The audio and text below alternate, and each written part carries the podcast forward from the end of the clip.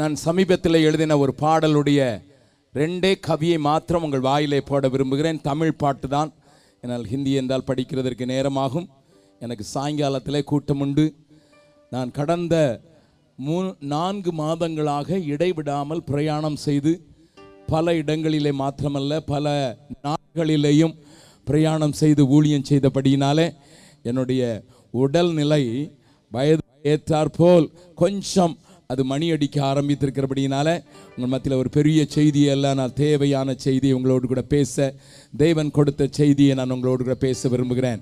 எனக்கு பின்னதாக சொல்லுங்கள் பார்க்கலாம். வழி தப்பி திரிந்த எனக்கு எல்லாரும் சொல்லலாமே. வழி தப்பி திரிந்த எனக்கு வாழ்வு தந்த நாயகா. இங்கே மேடையில் இருக்கிற எல்லாரும் தேவா மாத்திரம் இல்லை மற்ற எல்லாரையும் கேட்டிங்கன்னா சொல்லுவாங்க நாங்கள்லாம் எப்படியோ தெரிஞ்சவங்க ஐயா எப்படியோ தெரிஞ்சவங்க. எங்கள் ஒவ்வொருவருடைய சாட்சியை கேட்டீர்கள் என்றால் எங்களுக்கு வழி தெரியாமல் தான் நாங்கள் தெரிந்து கொண்டிருந்தோம். இங்கே இன்னொரு சகோதரன் இருக்கிற பால் தியாகு அவர் சினிமாவில் போய் அந்த வழியில் தெரிஞ்சுக்கிட்டு இருந்தார். இன்னும் இங்கே இருக்கிற மற்ற ஒவ்வொருவரையும் பார்த்து கேட்டிங்கன்னா நாங்கள்லாம் வழி தப்பி தான் போனவங்க. ஆனால் வாழ்வு தந்த நாயகா. அலலூயா என்னுடைய வாழ்நாள் எல்லாம் வாழ்நாள் எல்லாம் நானே விழி இழந்தவர்க்காய் வாழ்வேன். ஏன் ஏன் விழி இழந்தவர்களுக்காக கண்ணு தெரியாதவன் எங்கே போகிறான்னு தெரியாது. கண்ணு தெரியாதவனுக்கு எங்கே போகணும்னு தெரியாது. அதனால நான் எழுதினேன் இரு இருளில் வாழ்வோர் எல்லாம் இலக்கினை ஒருபோதும் அறியார். எல்லாரும் சொல்லலாமா? இருளில் வாழ்வோர் எல்லாம் இலக்கினை ஒருபோதும் அறியார். இந்த வரியை எழுதினதுக்கு நான் காரணத்தை சொல்றேன். கடந்த டிசம்பர் மாதத்தில் சென்னையில் வெள்ளம் வந்தது உங்களுக்கு தெரியும். அந்த ஐடி கம்பெனிகள் இருக்கிற இடத்துல பயங்கர வெள்ளம் ராத்திரி ரெண்டு மணிக்கு வந்தபோது அந்த பகுதியில் தன்னுடைய பங்களாவில் இருந்த ஒரு ராணுவ அதிகாரி ஓய்வு பெற்ற லெப்டினன்ட் கர்னல் வெங்கடேஷும் அவருடைய மனைவி கீதாவும் தனியாக ஒரு சின்ன பங்களாவிலே வாழ்ந்து கொண்டு வந்தார்கள். சென்னையில் ராணுவத்தில் இருந்ததினால் வாட்ட சாட்டமானவர் அதிகாரியாய் லெப்டினன்ட் கர்னலாக இருந்தவர். அவர்கள் அங்கே இருந்தபோது திடீரென்று தண்ணீர் வந்து விட்டதினால எலக்ட்ரிசிட்டியும் இல்லை. ஒரே கும் இருட்டு. தண்ணீர் வருகிற சத்தம் கேட்டு மனைவியை இழுத்து கொண்டு போய் டைனிங் டேபிளில் சாப்பிடுகிற டேபிளில் ஏறி நின்றார்கள். என்ன நடந்ததுன்னு தெரியவில்லை அதற்குள்ள தண்ணி ஏறி விட்டது டைனிங் சேரை தூக்கி போட்டு அதன் மேலே நின்றார்கள். கத்தினார்கள். ஏனென்றால் அதற்குள் தண்ணீர் அறையையே நிறைத்திருந்தது. ஒன்றும் தெரியவில்லை. வாசல் தெரியவில்லை. எங்கு தவறுக்கு நீச்சல் தெரியும் ஆனால் வாசல் தெரியவில்லை. இருட்டு என்கிறபடியினால் ஒன்றும் புரியவில்லை. பத்திரிகையில் நீங்கள் படித்திருக்கலாம். இரண்டு பேருமே பராக்கிரமசாலிகளாக இருந்த போதிலும் அழிந்து மடிந்தார்கள். ஆவிக்குரிய வாழ்க்கையில் இருக்கிற ஒவ்வொரு மனுஷனும் அவன் இருளில் வாழ்கிறதை எப்படி ஐயா அறிவீர்கள்? நாங்கள் தான் ரசிக்கப்பட்டிருக்கோம்னு சொல்றவங்க கூட அநேகருக்கு தங்களுடைய லக்கு தெரியலன்னா நான் சொல்லுவேன் அவங்க இருட்டில் தான் இருக்கிறாங்க. இருளில் வாழும் எல்லாரும் லக்கினை ஒருபோதும் அறியா மறுபடியும் சொல்லுங்க இயேசுவின் ஒளியை ஹலலூயா இயேசுவின் வெளியை பெற்றோர் எல்லாரும் சொல்லலாம் பார்க்கலாம் இயேசுவின் ஒளியை பெற்றோர் இனியும் சும்மா இருக்கலாமோ? எளிதான பாடல் நான் ஒரு தடவை பாடுகிறேன் நீங்கள் என்னோடு கூட சேர்ந்து பாடும்படியாக கேட்கிறேன். வழி தப்பி திரிந்த எனக்கு வாழ்வு தந்த நாயகா வாழ்நாள் எல்லாம் நானே விழி இழந்தவர்காய் வாழ்வேன். வழி தப்பி திரிந்த எனக்கு வாழ்வு தந்த நாயகா வாழ்நாள் எல்லாம் நானே விழி இழந்தவர்காய் வாழ்வேன். எல்லாரும் பாடலாம். வழி தப்பி திரிந்த எனக்கு வாழ்வு தந்த நாயகா. வாழ்நாள் எல்லாம் நானே விழி இழந்தவர்காய் வாழ்வேன். கரங்களை தட்டி பாடலாமா? கரங்களை தட்டும் போது முகத்துக்கு நேரா தட்டினா ஆண்டவருக்கு தட்டுறீங்கன்னு தெரியும். எல்லாரும் பாடலாம்?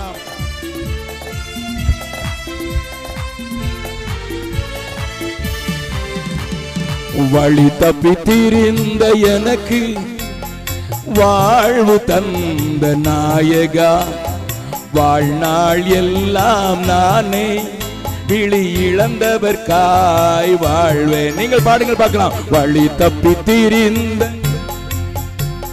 வாழ்வு தன் வாழ்நாள் எல்லாம் நானே இழந்தவர்காய் வாழ்வேன். எல்லாருமாக வழி தப்பி திரிந்த எனக்கு வாழ்வு தந்த நாயகா வாழ்நாள் எல்லாம் நானே விழி இழந்தவர்காய் வாழ்வே வழி தப்பி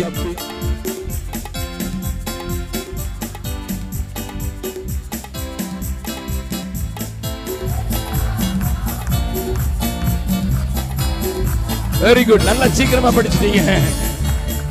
இருளில் வாழ்வோர் எல்லாம் இலக்கினை ஒருபோதும் அறியா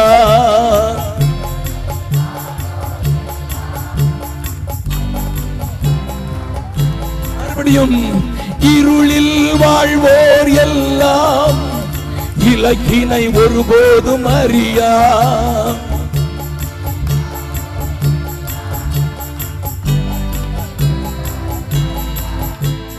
இயேசுவின் ஒளியை பெற்றோ. இனியும் சும்மா இருக்கலாமோ? இயேசுவின் ஒளியை பெற்றோ. இனியும் சும்மா இருக்கலாமோ?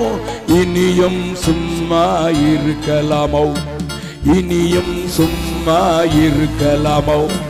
ஒளி தப்பி திரிந்த எனக்கு வாழ்வு தந்த நாயகா. வாழ்நாள் எல்லாம் நானே விழி இழந்தவர்காய் வாழ்வேன் வழி தப்பி திரிந்த எனக்கு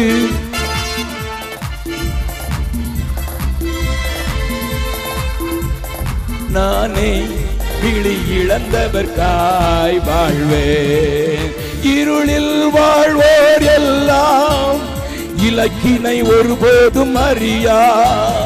இருளில் வாழ்வோர் எல்லாம்.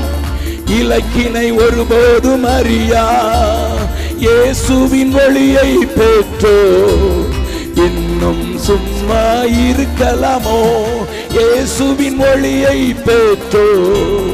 இன்னும் சும்மா இருக்கலாமோ?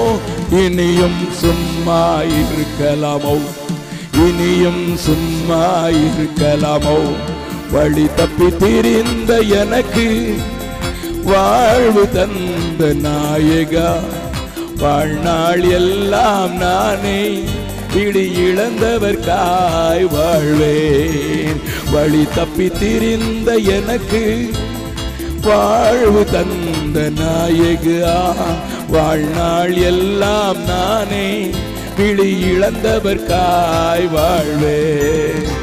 நல்லா கவனிங்க பவுல் சொல்றான் லக்கை நோக்கி ஆசையாய் தொடர்கிறேன். ஏன்? எனக்கு தெரியும் எங்க போறேன்னுட்டு. அது மாத்திரமல்ல எதற்காக பிடிக்கப்பட்டேனோ அந்த லக்கை நோக்கி. இன்னைக்கு நிறைய கிறிஸ்தவங்க எதுக்குயா கிறிஸ்தவங்க? சும்மா சும்மா. எங்கேயா போறீங்க? சும்மா அப்படியே போறேன். தமிழ் மக்களுக்கு தெரிந்த ஒரு பெரிய வார்த்தை சும்மா போகிறேன் எங்கே போகிறேன்னு தெரியாமலே போகிறேன் ஆவிக்குரிய வாழ்க்கையில் தேவன் என்னை எதற்கு பிடித்தார் என்கிறதை அறிந்த எந்த மனிதனும் சும்மா போகிறேன்னு சொல்ல மாட்டான். அவனுக்கு ஒரு லக்கு இருக்கும். அந்த லக்கை பார்த்து விட்டான் என்றால் அந்த பந்தய பொருளை பெற்றுக்கொள்ளும்படியாக ஆசையா தொடருவான். ஐயா ஏசு கிறிஸ்துவை ஏற்றுக்கொண்டு நாற்பத்தி ஒன்பது வருடங்களாக பிரசங்கியாக இருக்கிறேன். ஃபார்ட்டி நைன் இயர்ஸ் நாற்பத்தி நான்கு வருடங்களாக மிஷினரியாக இருக்கிறேன். என்னை அழைத்த தேவது தேவன் என்னை அனுப்பின் அழைத்த போதும் அனுப்பின போதும் இருந்த துடிப்பிலே ஒரு சதம் கூட குறையாதபடி காத்துக்கொள்வதற்கு தேவன் நல்லவராக இருந்தார். வயது எழுத எழுபதாக போகிறது. எழுபது வயதை நான் தொடப்போகிறேன். ஆனால் என்னை ஒன்றும் தடை செய்ய முடியவில்லை. பாடுகள் உபத்திரவங்கள் வேதனைகள் துன்பங்கள் தேவைகள் ஒன்றும் தடை செய்ய முடியவில்லை. அதே துடிப்பு அதே தாகம் அதே வேகம் அதே கிருபை அதே உத்வேகம் அதே வைராக்கியம் யாருக்கும் பயப்படாத சிங்கத்தை போல முழங்கத்தக்கதாக இன்றைக்கு வரைக்கு தேவன் வைத்திருக்கிறார் என்றால் காரணம் எனக்கு தெரியும். நான் எங்கே போகிறேன்னு ஹலலூயா ஆசையாய் தொடருகிறேன் பக்கத்தில் உங்கள் கையை பிடிச்சு சொல்லுங்க. சாதாரண வாழ்க்கை தான். சொல்லுங்க சாதாரண வாழ்க்கை தான். நாய் கூட வாழுது. சாப்பிடுது தூங்குது. என்ன வேலை செய்யுதுன்னே தெரியாது. இங்கே போகும் அங்கே போகும் இங்கே போகும். பிள்ளை பெக்குது போய் சேர்ந்துருது. சாதாரண வாழ்க்கை தான். சொல்லும் பக்கத்தில் சொல்லுங்க சாதாரண வாழ்க்கை தான். மிருகங்கள் கூட வாழ்கிறது. நீங்கள் ஆறறிவு படைத்தவர்கள் என்று மற்றவங்க சொல்கிறாங்க நான் ஆண்டவருடைய பிள்ளை ஏழறிவு படைத்தவன். ஆறறிவு படைத்தவன் கொஞ்சம் பகுத்து செய்வான். சாப்பாட்டை பிளேட்டில் வச்சு சாப்பிடுவான். நாய் பிளேட்டில் போட்டு சாப்பிடாது அவ்வளோதான் அது கீழே கிடந்தாலும் சாப்பிடும். எச்சி இலைனாலும் சாப்பிடும். நம்ம தான் எச்சி இலைன்னா ஆறறிவு இருக்கிறதுனால எச்சிங்க அப்படின்னு சொல்கிறோம் அது ஆறறிவுக்காரன் பகுத்து பார்க்குறான். நான் ஏழறிவுக்காரன். என் ஆவிக்குரிய கண்கள் திறக்கப்பட்டவன். எல்லாரும் கரங்களை உயர்த்தி ஆண்டவருக்கு நன்றி செலுத்தலாமா? ஹalleluya நான் ஏழறிவு படித்தவையா எனக்கு ஆவிக்குரிய கண்ணும் திறந்திருக்கிறனால எனக்கு ஒரு அறிவு அதிகமாகவே கொடுக்கப்பட்டிருக்கிறது. ஆவிக்குரியவன் சகலத்தையும் அறிந்திருக்கிறான். ஆறறிவு படைத்தவனுக்கு தெரியாது. அது சீமானா இருந்தாலும் சரி பேமானா இருந்தாலும் சரி. அவனுக்கு இந்த உலகம் தான் தெரியும். ஆனால் நான் ஆறறிவுடையவன் அல்ல ஏழறிவுடையவன் ஏனென்றால் என் ஆண்டவர் என்னை தன்னுடைய காரியத்தை பார்த்து எங்கே ஓடுகிறேன் எப்படி முடிக்கப் போகிறேன் என்கிற லக்கை எனக்கு காண்பித்திருக்கார் ஓகமா ஆண்டவருடைய பிள்ளைகள் ஆவிக்குரியவர்கள் சொல்கிற மாத்திரம் தலைக்கு மேலே கையை வைத்து ஆண்டவருக்கு மைமை செலுத்தலாமா? Hallelujah. அதனால நான் சாதாரணமாக வாழ மாட்டேன். ஆசையாய் தொடர்கிறேன். உயிர் உள்ள மட்டும் தொடர்வேன். உயிர் மூச்சு இருக்கு மட்டும் தொடர்வேன்.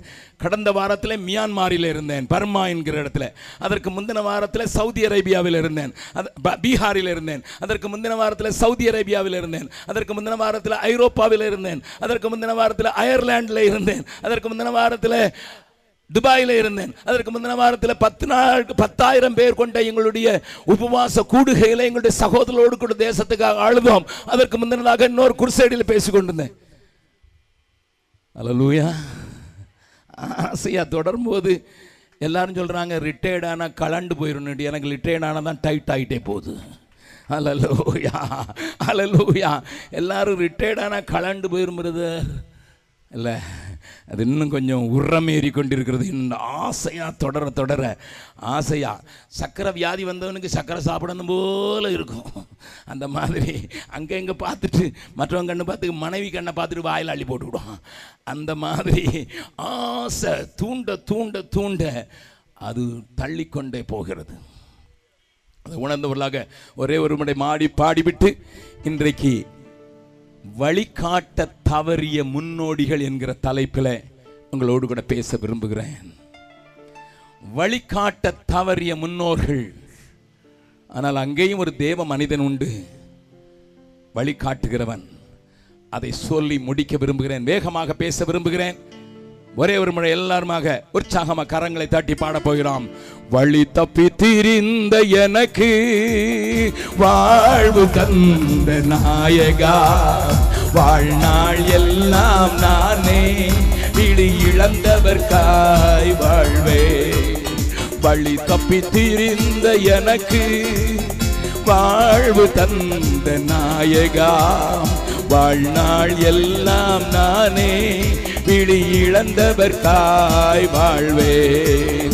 இருளில் வாழ்வோர் எல்லாம் இலக்கினை ஒருபோதும் அறியா.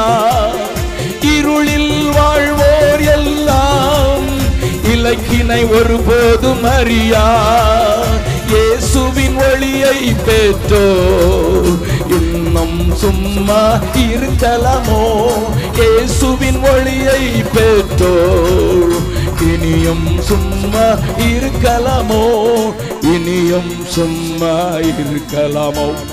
இனியும் சும்மா இருக்கலாமோ?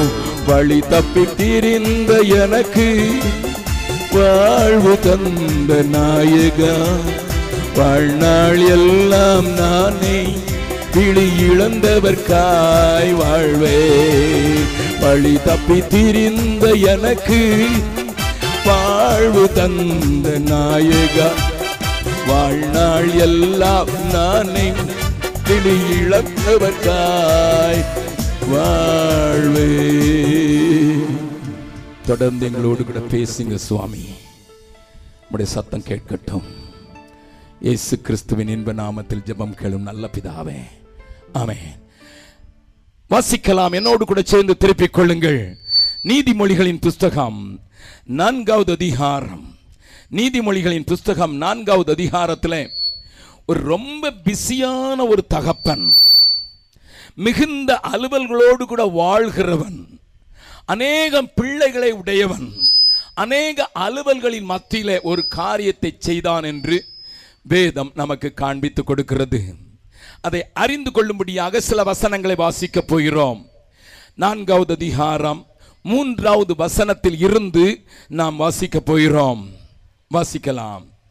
நான் என் தகப்பனுக்கு நான் என் தகப்பனுக்கு பிரியமான குமாரனும் என் தாய்க்கு மிகவும் என் தாய்க்கு மிகவும் அருமையான ஒரே பிள்ளையுமான அருமையான பிள்ளைமானவன் சாலமோன் தன்னை குறித்து சொல்கிறான். எங்க அப்பாவுக்கு நிறைய பிள்ளைங்க இருந்தாங்க. ஆனா நான் ரொம்ப பிரியமான பிள்ளையா இருந்தேன் செல்ல பிள்ளையா இருந்தேன் என் தாய்க்கு ஒரே மகனாக இருந்தேன். அதனால அவங்க செல்லம் கொடுக்கல. அவங்க ஒரு பிள்ளை தானே என்று தட்டாம விடல. அவங்க கொடுக்க வேண்டிய நன்மைகளை காட்டி கொடுக்காமல் இல்லை. அவர்கள் என்ன செய்தார்கள்? வாசிக்கலாம் தொடர்ச்சியாக. அவர் எனக்கு என் தகப்பன் அத்தனை அலுவல்களை உடையவராக இருந்தும் எனக்கு போதித்து சொன்னது போதித்து சொன்னது என்னவென்றால் உன் இருதயம் என் வார்த்தைகளை காத்துக்கொள்ள கடவது தம்பி நீ எனக்கு பிரியமான பிள்ளைதான்டா ஆனா என் வார் என் இருதயம் என் வார்த்தைகள் உன் இருதயம் என்னுடைய வார்த்தைகளை காத்துக்கொள்ள கடவது. என் கட்டளைகளை கைக்கொள். என் கட்டளைகளை கைக்கொள். அப்பொழுது பிழைப்பாய். அப்பொழுது பிழைப்பாய். ஞானத்தை சம்பாதி. நந்த கவனிங்கள் ஞானத்தை சம்பாதி. புத்தியையும் சம்பாதி. புத்தியின் சம்பாதி. ஏழாவது வசனம். ஞானமே முக்கியம். ஞானமே முக்கியம். ஞானத்தை சம்பாதி. ஞானத்தை சம்பாதி.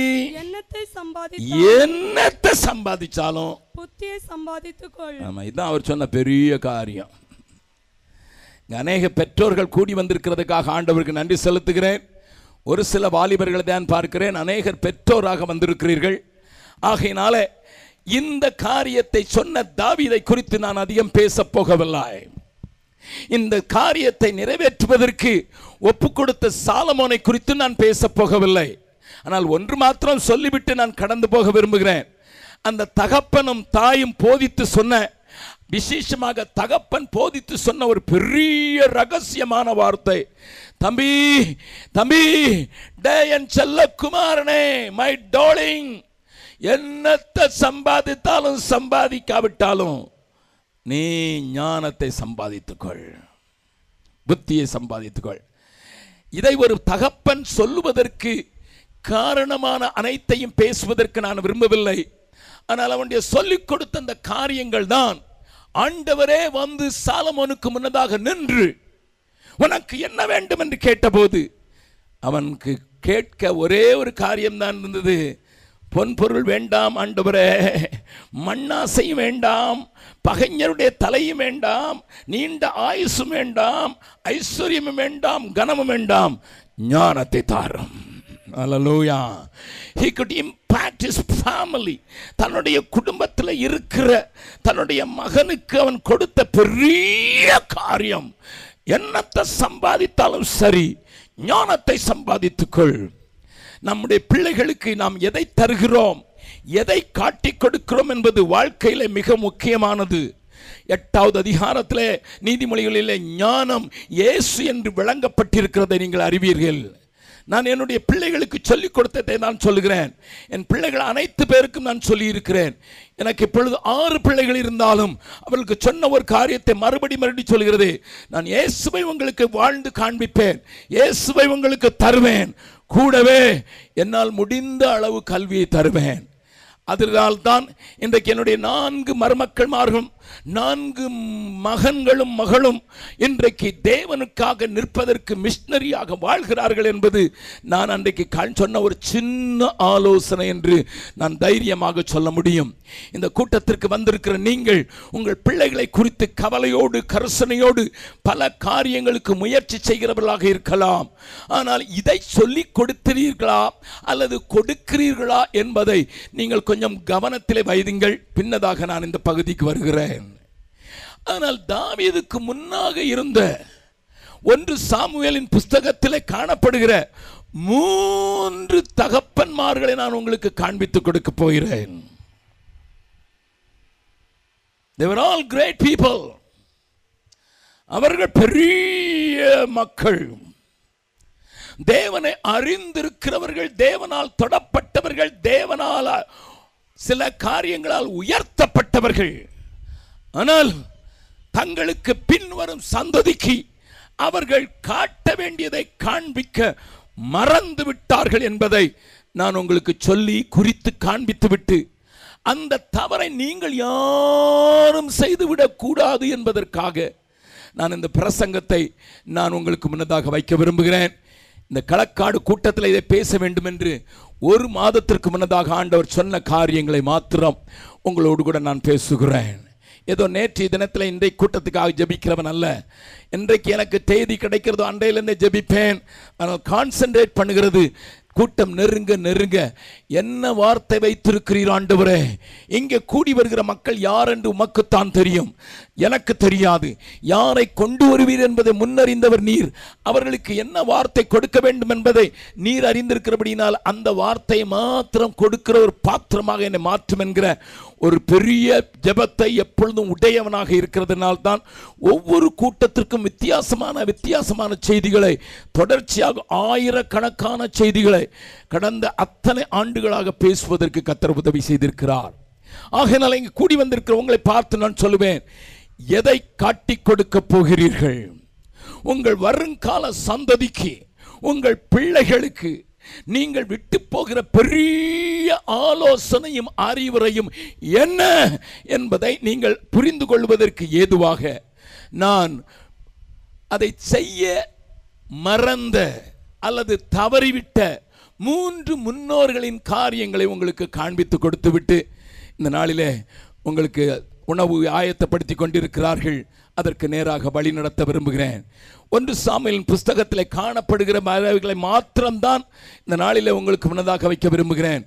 அதை தொடர்ந்து ஏராளமான காரியங்கள் அநேக தகப்பன்மார்களையும் தாய்மார்களையும் குறித்து வேதம் நமக்கு காட்டி கொடுத்தாலும் இந்த குறுகிய நேரத்தில் இவைகள் உங்களுக்கு தேவை என்பதினால நான் உங்களுக்கு சொல்ல விரும்புகிறேன். வசிக்கலாம் ஒன்று சாமுவேலின் புஸ்தகம். மூன்றாவது அதிகாரம். பதிமூன்றாவது வசனம். ஏலியின் குமாரர்.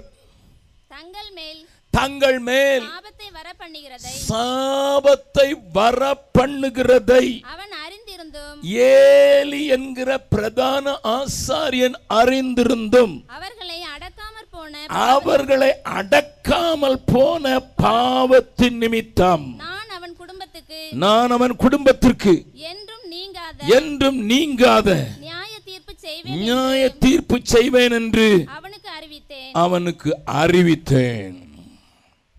இந்த வசனம் அநேகரை நடுங்க வைக்க வேண்டிய ஒரு வசனம்.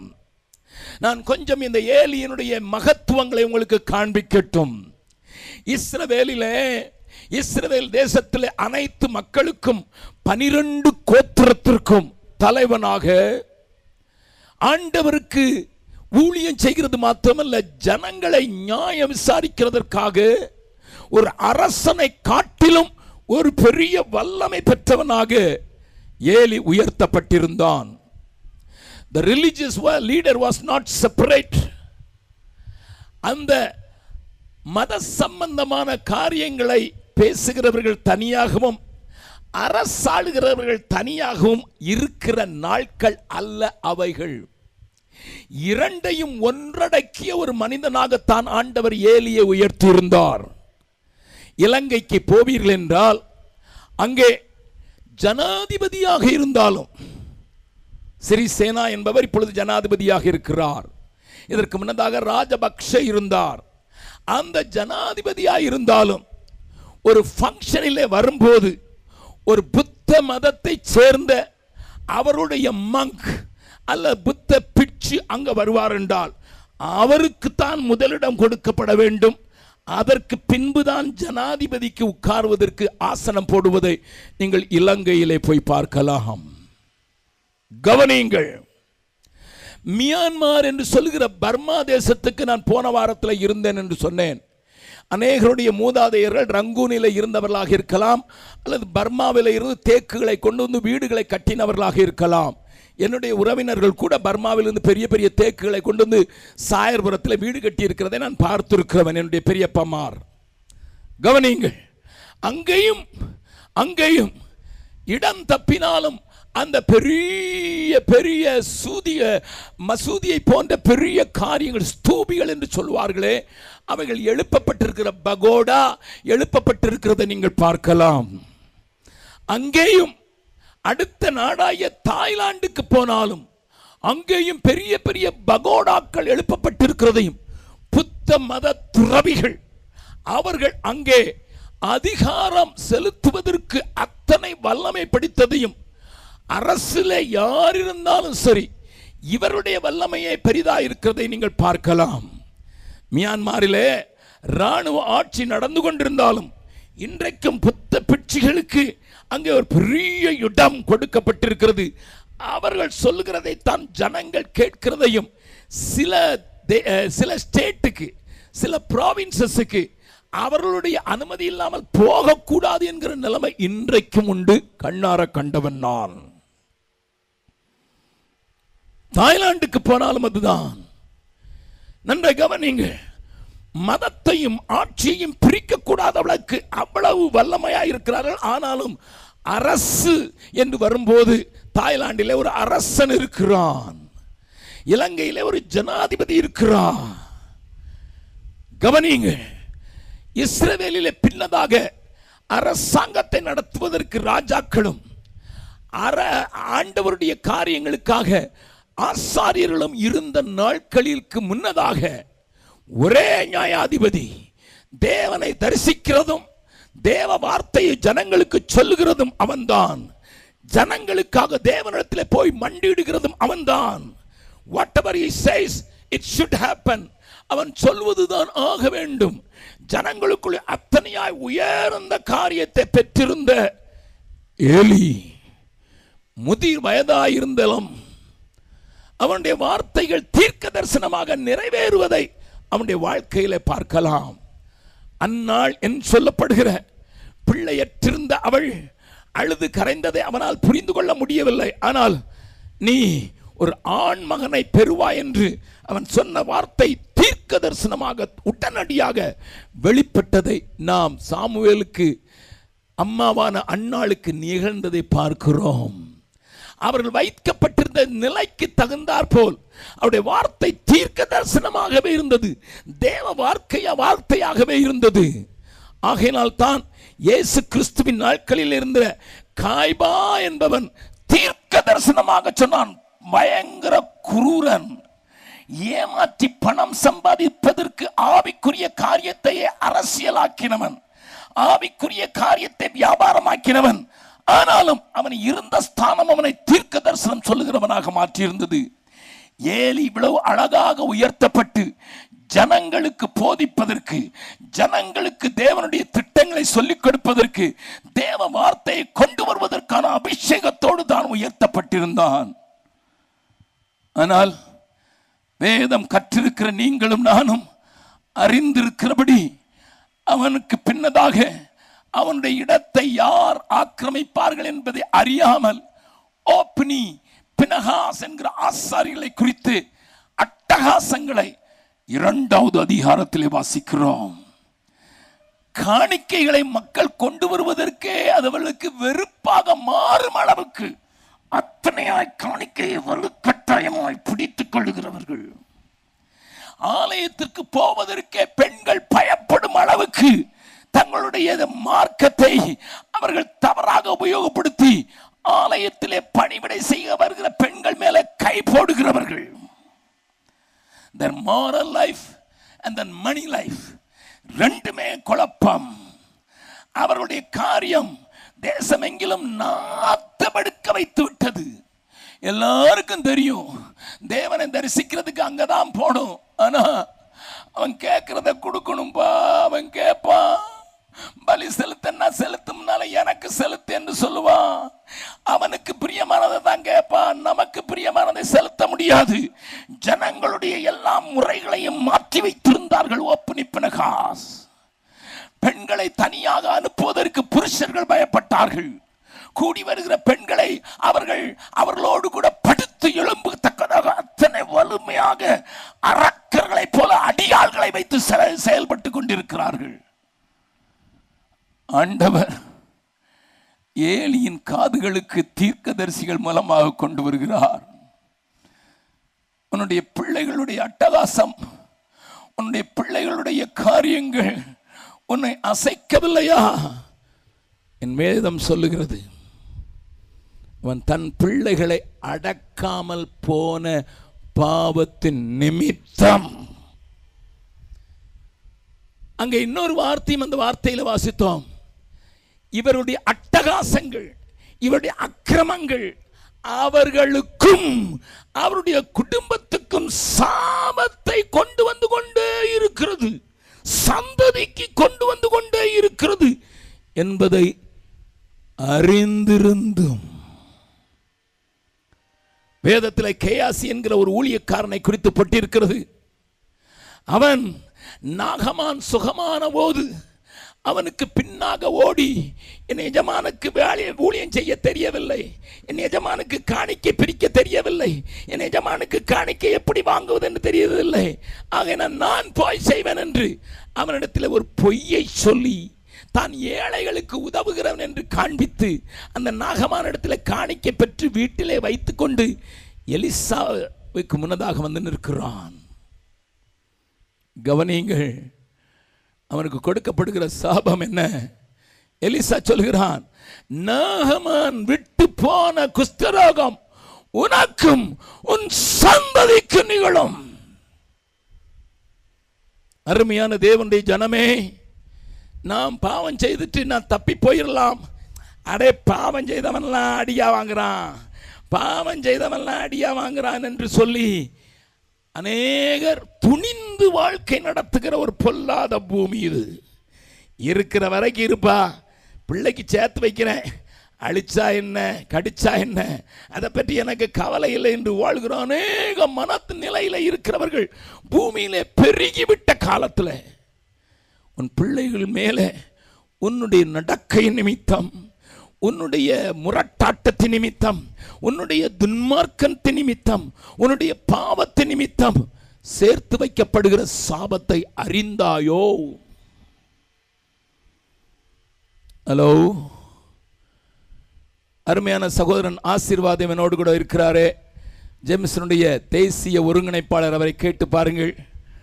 அவர் ஒன்று சொல் அவரை கேட்டால் ஒன்று சொல்வார் எங்களுக்கு நீல மேகம் என்று சொல்லி இந்த பகுதிகளிலே எப்படி ஜபக்குழுக்களை நடத்துவதற்கு ஊழியம் செய்கிறாள் அப்படியே அந்த பகுதிகளிலே ஒரு பகுதியிலே நான் அந்த இடத்தை சொல்ல விரும்பவில்லை நீல மேகம் என்று பெயரை சொல்லுகிறேன்.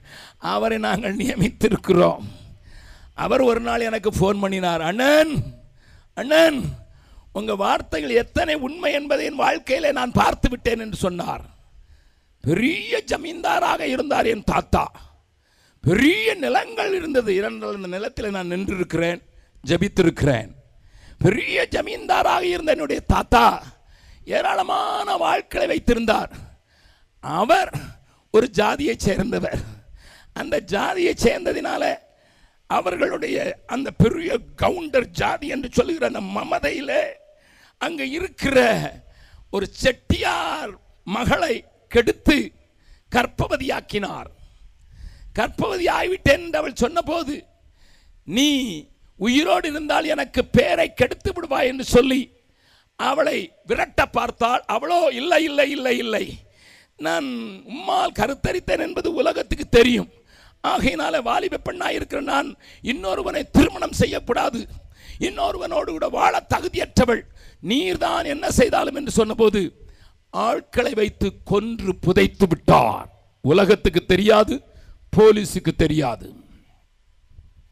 நன்றாக கவனிங்கள் அவருடைய அப்பா அதாவது நீலமேகத்தினுடைய அப்பா அதே மமதையிலே இன்னொரு நாடார் பெண்ணை கெடுத்து குட்டிச்செவராக்கி விட்டார். அவளும் கற்பவதியானாள் அவளும் கற்பவதியான போது அவளையும் அவர் பணம் கொடுத்து துரத்தி விட்டார். நல்லா கவனிங்க நான் ஜாதி பேர் எடுக்கிறதுக்காக வருத்தப்படுகிறேன் பட் நடந்ததை சொல்லணும். கவுண்டர் செட்டியார் நாடார் நான் கவுண்ட குலத்திலே பிறந்தவன். எனக்கு இயேசுவை அறிவிக்கிறதற்காக ஒருவர் வந்தபோது அடித்தேன். ஆனால் இயேசு எனக்கு தரிசனமாகி என்னை தன்னுடைய பிள்ளையாக்கினார். கவுண்ட இனத்தில் தான் ஒரு பிள்ளையை கல்யாணம் கட்ட வேண்டும் என்று வாஞ்சித்தேன். ஒரு கவுண்ட பெண்ணும் எனக்கு திருமணம் செய்வதற்கு ஆயத்தமாக பெரிய நிலங்கள் உண்டு. ஆனால் கடைசியில் பாஸ்டர்கிட்ட போய் சொன்னேன் பாஸ்டர் நான் கிறிஸ்தவன் ஆகிட்டேன் நீங்களே பெண்ணு பாருங்கன்ட்டு அவர் சொன்னார் நீ உன் இனத்தில் கேட்டினா கிடைக்காது. எந்த பொண்ணு ஆண்டவர் உனக்கு தர்றாளோ அவளை கட்டுறதுக்கு ஆயத்தமா? என்று கேட்டார். ஆகையினால் மிகுந்த போராட்டத்திற்கு பிறகு குடும்பத்தாருடைய எதிர்ப்புக்கு பிறகு பாஸ்டர் நீங்கள் காண்பிக்கிற பொண்ணு எனக்கு ஏற்ற பொண்ணாக காட்டுங்க நான் கட்டுறேன்னு. நான் ஜாதி கேட்க மாட்டேன்னு சொல்லியிருந்ததுனால ஜாதி கேட்கல. ஆனால் உள்ள குடு குடு குடு குடு குடுங்குது. ஏன்னா கவுண்ட இனமாச்சே. என் ஜாதி பெருசாச்சே. உள்ள குரு குரு குருங்கிறதுனால கல்யாணம் முடிஞ்ச உடனே என் மனைவிட்ட கேட்டேன் நீ என்ன ஜாதிமா கல்யாணம் முடிஞ்சிச்சு. சர்ச்சில் தான் கல்யாணம் முடிஞ்சது. கடைசியா நாங்கள் ரெண்டும் தனியாக இருக்கிற நேரத்தில் மெல்ல கையை பிடிச்சி நீ என்ன ஜாதிமான்னு கேட்டா அவன் நான் எந்த ஜாதியை சொல்கிறதுன்னு கேட்குறான் என்னை எங்கள் அப்பா செட்டியார் எங்கள் அம்மா நாடாருங்கிறான் நல்லா கவனிங்க என் ஆண்டவர் பழி வாங்குறதுக்கு அவர் சொல்கிற எனக்கு ஃபோனில் சொன்னார் பழி வாங்குறதுக்காக எங்கள் தாத்தா கொடு கொடுத்த ஒரு குலத்தையும் எங்கள் அப்பா கொடுத்த குளத்துலையும் சேர்த்து வச்சு என் மேலே கட்டி வச்சுட்டார். அலலூயா பாவம் உன்னை தொடருமே. சாபம் கொல்லுமே. உன் இன்ப லாபம் எல்லாமே ஆபம் ஆகும் காலமே. பாவம் உன்னை தொடருமே. சாபம் கொல்லுமே. உன் இன்ப லாபம் எல்லாமே லாபம் ஆகும் காலமே. வாலிப நாளில் உன் தேவனை தேடி ஓடிவா பாவி உன்னை அழைக்கிறா ஏசுராஜனே. நல்லா கவனிங்க. நல்லா கவனிங்க அம்மா. இந்த வசனத்தை மறுபடி வாசிக்க போகிறோம். ஒன்று சாமுவேலின் மூன்றாவது அதிகாரம் பதிமூன்றாவது வசனத்தை மறுபடியுமாக வாசிக்கலாம். ஏலியின் குமாரர். தங்கள் மேல் தங்கள் அவர்களுடைய அட்டகாசம் அவர்களுடைய ஆவிக்குரிய வீழ்ச்சி சாபத்தை வர பண்ணுகிறதை அறிந்தும் அறிந்திருந்தும். அவர்களை அவர்களை அடக்காமல் போன. பாவத்து நிமித்தம். நான் நியாய தீர்ப்பு கொடுக்க போகிறேன். ஐயா முன்னோடியாய் நடந்தவனே ஊராருக்கு புத்தி சொன்னவனே மலடிக்கு பிள்ளையை ஆண்டவர் தருகிறார் என்று தீர்க்க தரிசனம் சொன்னவனே மக்களுக்குள் மதிக்கப்படும் விடயத்தை புடையவனே. நியாயாதிபதியாக அரசனை காட்டிலும் அதிகாரம் படைத்தவனாக அரசனுக்கு பலி செலுத்துவதற்கு அந்த நாட்களில் அதிகாரம் இல்லை. உனக்கு உண்டே எலி எலி எலி உன் பாவம் என்னப்பா? உன் பாவம் என்னப்பா? உன் பிள்ளைங்களை அடக்காம போயிட்ட. உங்க பிள்ளைகளுக்கு வழியை காண்பித்து கொடுக்கல. உன் பிள்ளைகளை அதிகம் மதித்து விட்டாய். வாசிக்கலாம். அதே அதிகாரத்தில் ஆண்டவர் சொல்லுகிறதை நான் பா வாசிக்கலாம். வாசிக்கலாம். ரெண்டாவது அதிகாரம். ரெண்டாவது அதிகாரம். இருபத்தி ஒன்பதாவது வசனத்தை வாசிக்கலாம். என் வாசஸ்தலத்திலே என் வாசஸ்தலத்திலே செலுத்தும்படி செலுத்தும்படி நான் கட்டளையிட்ட நான் கட்டளையிட்ட என் என் பலியையும் பலியையும் என் என் காணிக்கையையும் காணிக்கையையும் நீங்கள் உதைப்பானே நீங்கள் உதைப்பானேன். என் ஜனமாகிய என் ஜனமாகிய இஸ்ரவேலின் இஸ்ரவேலின் காணிக்கைகளில் எல்லாம் பிரதானமானவைகளை கொண்டு பிரதானமானவைகளை கொண்டு உங்களை உங்களை கொழுக்க பண்ணும்படிக்கு கொழுக்க பண்ணும்படிக்கு நீ என்னை பார்க்கிலும் உன் குமாரரை மதிப்பானேன் என்கிறார். ரெண்டு காரியம். Your eyes also on material things உன்னுடைய காரியமும் காணிக்கை மேலே தான் இருக்குது. அதனால உன் பிள்ளைங்க வீட்டுக்கு நிறைய காணிக்கை கொண்டு வரான் பணம் கொண்டு வரான்னு சொல்லி உன் கண்ணு பணத்தின் மேலே இருக்கிறதுனால பணம் ஏராளமாக சம்பாதிக்கிற உன்னுடைய பிள்ளைய நீ அதிகம் மதித்து என்னைய மிதிக்கிறாய். லிசன் அநேக பெற்றோர்கள் கம்ப்யூட்டரை பார்த்ததில்லை ஆனால் பிள்ளை கம்ப்யூட்டரில் எம்சிஐ பண்ணியிருக்கிறான். அநேக தாத்தாமாருக்கு கம்ப்யூட்டர் என்றால் என்ன என்று தெரியாது. அப்பா பென்ஷன் வாங்குற அளவுக்கு இப்பொழுது டென்த் ஸ்டாண்டர்ட் படித்து முடித்தவுடனே கால் சென்டரில் பணம் கிடைத்து விடுகிறது. பிள்ளை ஏராளமாக பணம் கொண்டு வருகிறான் என்று சொல்லி பிள்ளையினுடைய தவறை சொல்வதற்கு தயங்கி நிற்கிற தாய் தகப்பன்மாரை ஏராளமாய் நான் சந்தித்திருக்கிறேன் பிரதர் அவனை வச்சு தான் எங்களுக்கு வீட்டில் கொஞ்சம் வசதி இருக்குது. அவனை வச்சு தான் ஒரு வீடு வாங்கியிருக்கோம். அவனை வச்சு தான் ஒரு கார் லோனில் எடுத்திருக்கோம். அவனை வச்சு தான் இன்னொன்று செய்யலாம்னு நினைக்கிறோம். அவன் தப்பு பண்ணுறான்னு தெரியுது. நாங்கள் எப்படி பிரதர் கண்டிச்சா வீட்டை விட்டு போயிட்டானா? பொம்பளை பிள்ளை எத்தனை மணிக்கு வீட்டுக்கு வரான்னு கேட்க முடியாது. என்னை வீட்டை விட்டு போயிட்டான்னா? என்னை கேட்கிறவர்களே வழிகாட்டியா காட்டியாக வைக்கப்பட்ட முன்னோடியான நீ எதை மதிக்கிறாய்? எதற்கு வேல்யூ கொடுக்கிறாய்? பணத்தின் அடிப்படையிலே மகா குமாரரை அவன் மதித்தான் என்று எழுதியிருக்கிறது. அந்த காணிக்கையெல்லாம் கொழுக்க பண்ணும் படிக்க நீ. அந்த காணிக்கை அந்த பணத்தினால் கொழுக்க பண்ணும் படிக்க நீ. My eyes when it is on the material things. When it is on the money பணத்தின் மேலே என் கண்கள் இருக்குமானால் என் பிள்ளையினுடைய தவறை கண்டிக்கிறதற்கும் இல்லாமல் ஒரு பெரிய மதிப்பு கொடுத்து ஆண்டவரின் காரியத்தை மிதிக்கிறதை என் பிள்ளை பார்க்கும்போது எங்கள் அப்பாவுக்கு காசு இருந்தால் போதும். எங்கள் அம்மாவுக்கு நல்ல சேலையும் நாலு பவுனில் ஒரு பெரிய பெரிய காப்பு வாங்கி கொடுத்துட்டா அம்மா நம்மளை கண்டுக்கவே மாட்டாங்க என்று சொல்லுகிறதான ஒரு வழிகாட்டியாய். மாறிவிடுவதற்கு வாய்ப்பு உண்டு. வழிகாட்டாத முன்னோராய் நான் வாழ வேண்டாம். ஜனத்திற்கு எதற்கு முக்கியத்துவம் கொடுக்க வேண்டும் என்பதை காட்டி கொடுக்கிறது மாத்திரமல்ல. விசேஷமா என் சந்ததிக்கு வாழ்க்கையில் எது முக்கியம்? தாவிதே தாவிதே உன்னிடத்தில் ஏராளமான பொன் உண்டு. எஸ் நான் ஆண்டவருடைய ஆலயத்துக்கு கொடுத்த காணிக்கை மூவாயிரத்தி இரநூறு டன்.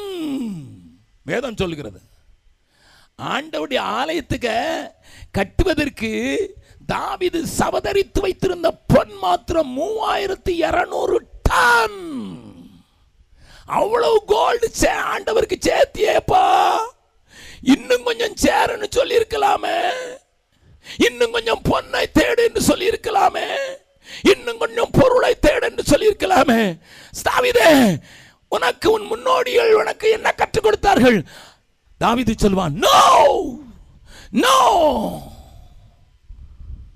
எனக்கு ஞானமே முக்கியம் என் பிள்ளைக்கு நான் கற்றுக் கொடுக்க போறது பொன்னை சம்பாதி என்று சொல்ல கொடுக்க மாட்டேன்.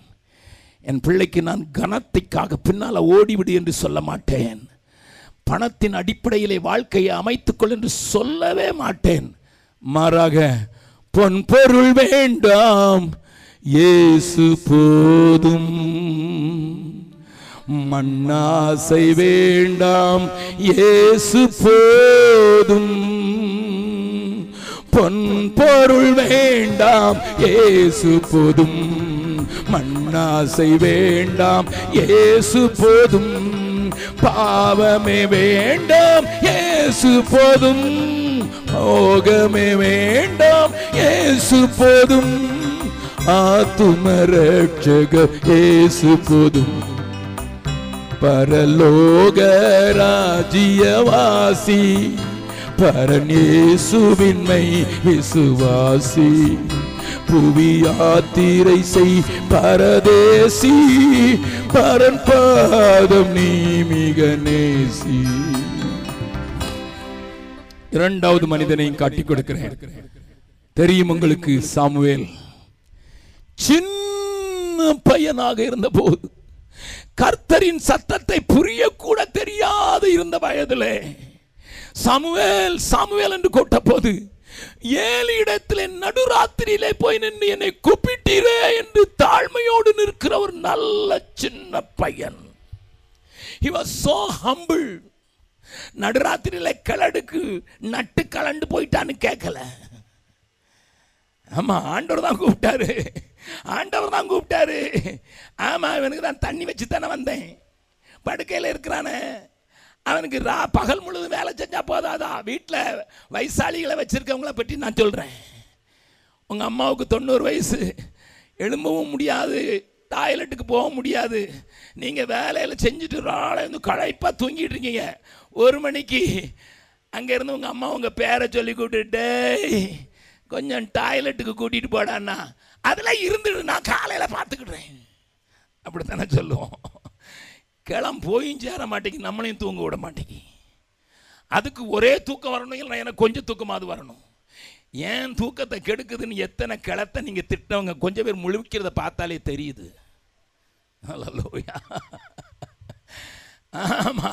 ஆண்டவரே சொன்னார் எழுபது வயசு தான்ட்டு இது தொண்ணூறு எப்போ செஞ்சுரி அடிக்கணும்னு காத்துக்கிட்டு இருக்கு. ஹலோ அப்படித்தானே சொல்லியிருப்போம் இவன் முதிர்ந்த வயதுள்ளவனுக்கு வேலை செஞ்சு பகல் முழுவதும் வேலை செஞ்சுட்டு இப்போ ராத்திரி கூப்பிட சாமியல் என்ன ஆண்டவரே எவ்வளோ தாழ்மையோடு கூட பணிபடை செய்கிற ஒரு பிள்ளையாண்டான் He was so humble. He was so obedient. He was so humble and so obedient. அவனுக்கு ஆண்டவர் அதிகாரம் கொடுக்கிறார் ஏலியனுடைய மக்களை தள்ளிவிட்டு அவனை உயர்த்துகிறார் அவனை உயர்த்தி பிடிக்கிறார் வார்த்தைகளை பார்த்து பேசுவதற்கு சாமுவேலிடத்தில் கத்தருடைய வார்த்தை இருந்தது என்று ஜனம் எல்லாருக்கும் தெரியும். Such a preacher such such a warrior prayer warrior. ஜபிக்கிறவன் ஜபிச்சா இடி முழங்கும் மின்னல் வரும்.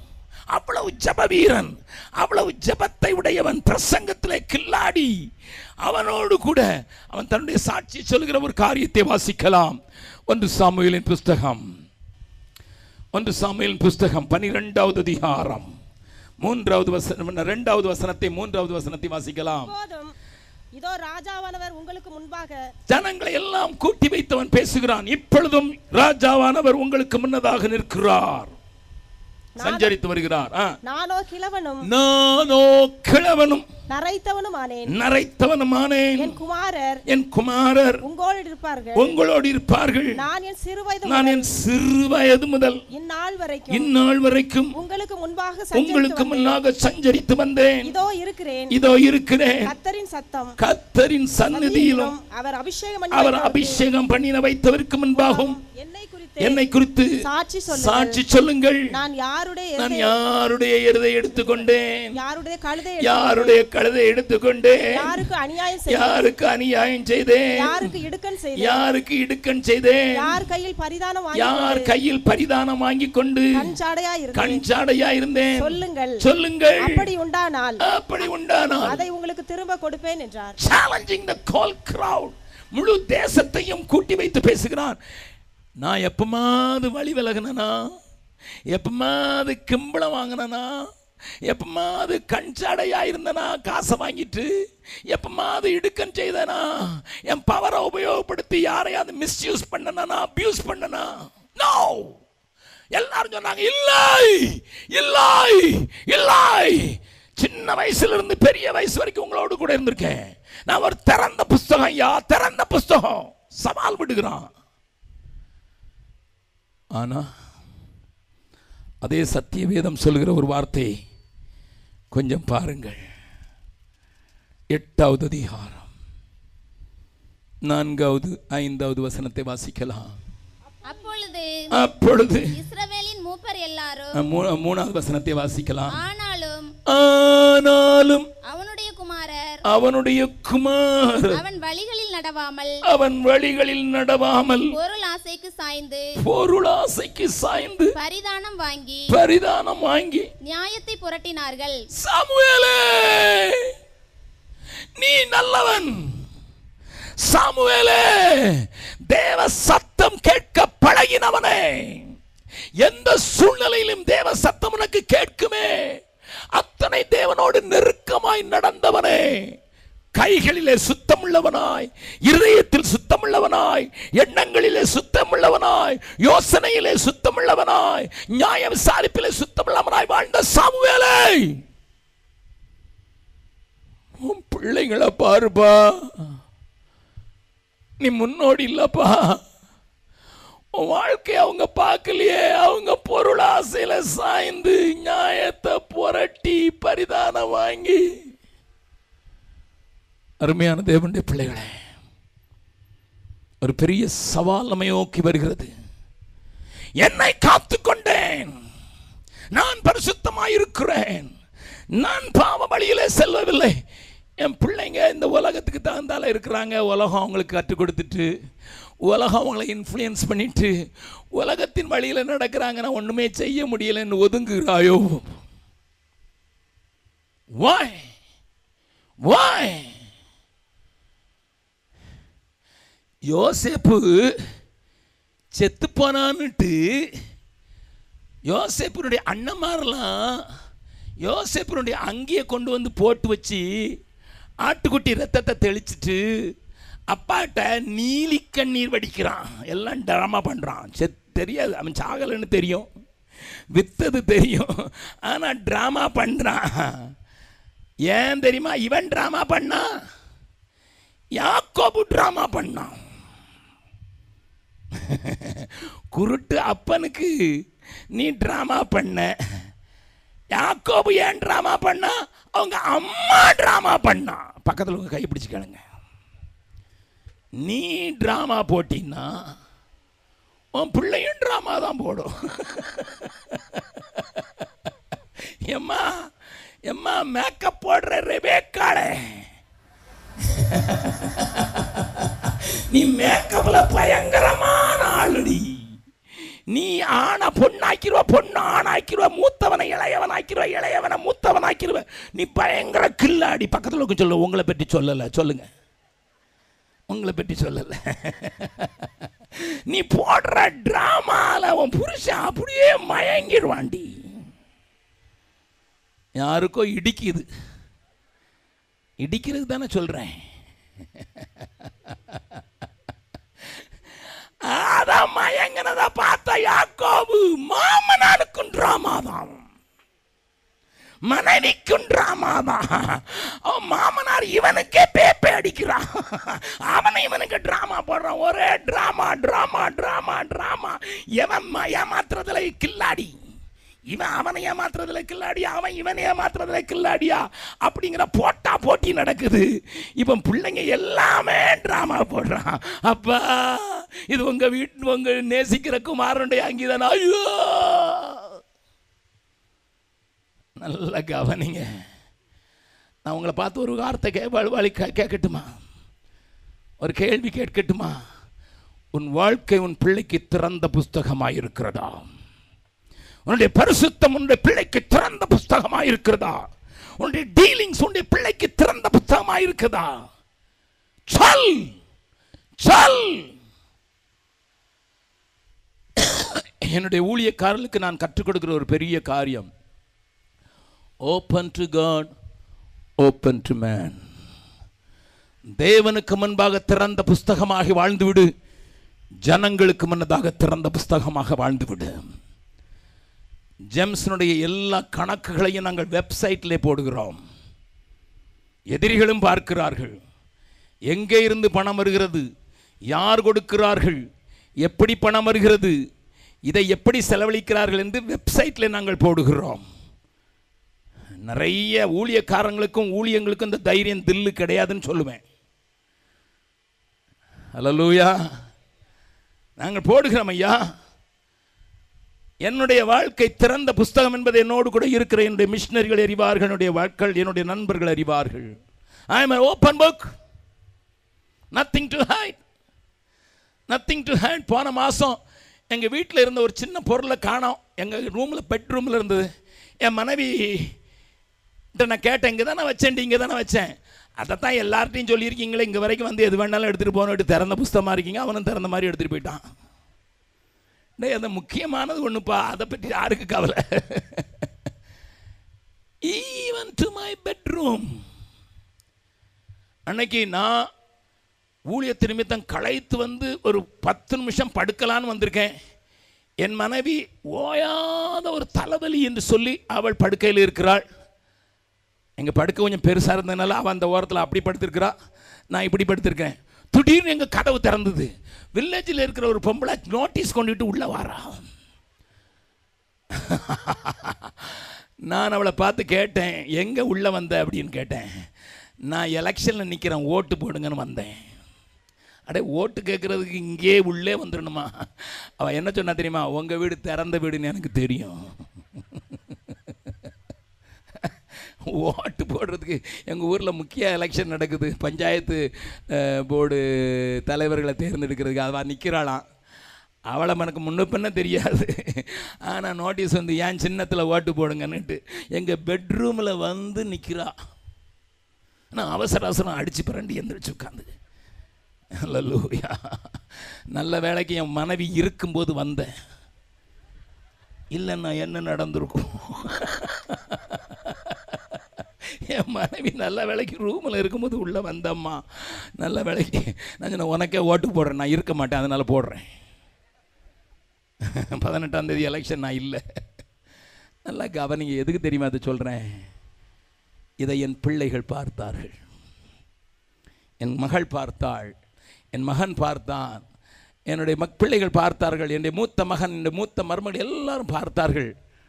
அவர்கள் ஒரு நாளிலே தங்களை ஊழியத்திற்கு ஒப்பு கொடுக்கும்போது நான் அவளை பார்த்து கேட்டேன் பெரிய சம்பளத்தில் இருக்கிறாய்.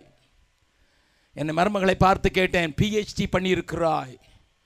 நான்கு கம்பெனிகளுக்கு டைரக்டரஸாக உயர்த்தப்பட்டிருக்கிறாய். உனக்கு பெரிய உயர்வு காத்திருக்கிறது. என் மகனை பார்த்து கேட்டேன் ஆறு மாதத்தில் உனக்கு பனிரெண்டு ப்ரமோஷன் வைஸ் பிரசிடென்ட்டுக்கு அடுத்த லெவலில் இருக்கிறாய். மகனை யோசித்து செய். ஏன் ஊழியக்காரனாக வர விரும்புகிறாய் ஏன் மிஷினரியாக வாழ விரும்புகிறாய்? அவர்கள் சொன்னதெல்லாம் உங்கள் வாழ்க்கை. தேவனை நம்புகிறவர்களை தேவன் கைவிட்டதில்லை என்பதை உங்களிலே பார்க்கிறோம். அவரை போல நேசிப்பதற்கு எங்களுக்கு ஒரு நேசர் இல்லை. ஹலலூயா ஊழிய பாதையை பார்க்கிறோம். உத்தமனுக்கு கத்த துணை என்பதை நாங்கள் பார்க்கிறோம். அந்த உத்தம வழியை தெரிந்து கொள்கிறோம் என்று சொல்லி ஊழியத்தில் வந்ததற்கு காரணம் அதுவே. சாமுவேலே! ஞான திருஷ்டிக்காரன் என்றே உனக்கு பெயர். காணாம போன கழுத கிடைச்சிட்டுன்னு உனக்கு தெரியும். Hello hello you are a kingmaker நீ ராஜாக்களை அபிஷேகம் பண்ணினவன். சவுலையும் நீ தான் அபிஷேகம் பண்ணினாய் தாவிதையும் அபிஷேகம் பண்ணினாய். You are a kingmaker. You know how to rule a nation and you can make people to rule. ஆனால் மூப்பர்கள் வந்து சொல்கிறாங்க ஐயா சாமுவேல் ஐயா உங்கள் பிள்ளைங்க உம்மளை மாதிரி இல்லை. ஏன்னா நீங்கள் வழிகாட்ட தரவிட்டீங்க முன்னோடியான நீங்கள் வழிகாட்ட தவறிட்டீங்க. இது தாவிதுக்கு தெரியும். எனக்கு முன்னதாக இருந்த ஏழு வழிகாட்ட தவறினான். இழந்து போனான். எனக்கு முன்னதாக சாமுவேல் வழிகாட்ட தவறினான். குடும்பம் அந்த பதவியை இழந்து போயிற்று. ஆகையினால் என் பிள்ளையே தம்பி சாலமோன் நீ என்னத்தை சம்பாதிச்சாலும் சம்பாதி ஞானத்தை சம்பாதித்துக்கொள். அலலூயா புல்லுள்ள இடங்களில் மேய்த்திடுவார். அமர்ந்த தண்ணீரண்டை நடத்திடுவார் புல்லுள்ள இடங்களில் மேய்த்திடுவார் அமர்ந்த தண்ணீரண்டை நடத்திடுவார் ஆத்துமாவை நீதம் தேற்றிடுவார் மரண பள்ளத்தாக்கில் காத்திடுவார் ஆத்துமாவை நீதம் தேற்றிடுவார். மரண பள்ளத்தாக்கில் காத்திடுவார். ஏசு போதுமே. ஏசு போதுமே. எந்த நாளிலுமே என் நிலையிலுமே எந்த வழினிலே ஏசு போதுமே. எல்லாரும் சேர்ந்து தலைக்கு மேல கைத்தட்டி பாடலாமா? உண்மையாக. மறுபடியும் இந்த கவியை பாடலாமா? புல்லுள்ள இடங்களில் மேய்த்திடுவார். அமர்ந்த தண்ணீரண்டை நடத்திடுவார். புல்லுள்ள இடங்களில் மேய்த்திடுவார்.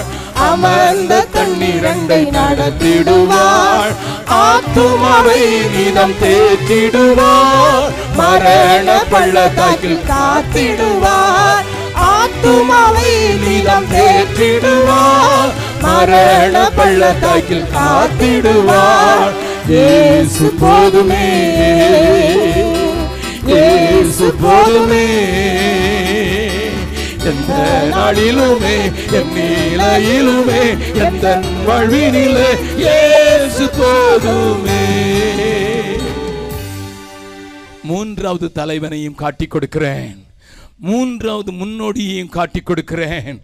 இங்கே சவுல் என்கிற அரசன் தன்னுடைய ஒரே குமாரனிடத்தில் பேசுகிற வார்த்தைகள் எல்லாவற்றையும் பேசுவதற்கு எனக்கு வாஞ்சை உண்டு. ஆனால் இந்த நேரத்தில் ஒரே ஒரு சம்பவத்தை மாத்திரம் பேசி நான் உங்களுக்கு காண்பித்து கொடுக்க விரும்புகிறேன். நன்றாய் கவனியுங்கள். ஒன்று சாமுவேலின் புஸ்தகம். இருபதாவது அதிகாரம். முப்பதாவது முப்பத்தி ஓராவது வசனத்தை வாசிக்கலாம். அப்பொழுது சவுல் யோனத்தான் மேல் கோபம் உண்டவனாகி தன்னுடைய குமாரனாகிய யோனத்தான் மேல் கோபம் கொண்டவனாகி. அவனை பார்த்து அவனை பார்த்து ரெண்டகமும் ரெண்டகமும் மாறுபாடும் உள்ள மாறுபாடுமுள்ள. மாறுபாடும் உள்ளவளின் மகனே. என்ன சொல்றான்? நீ உனக்கு நில்லுங்க நில்லுங்க நில்லுங்க. என்ன சொல்றான்? ரெண்டகமும் அவன் பைபிள்னு எழுதியிருக்கனால கெட்ட வார்த்தையாக போடலை அவ்வளோதான் நீங்களும் நானும் வாசிக்கும் போது கெட்ட வார்த்தை வாசிச்சிடக்கூடாதுன்னு பைபிள் எழுதுனவங்க கொஞ்சம் பத்திரமா எழுதியிருக்காங்க அவ்வளோதான் இதுக்கு நீங்கள் உங்கள் லோக்கல் லாங்குவேஜில் நீங்கள் ஒரு சத்தத்தை யூஸ் பண்ணி பாருங்க.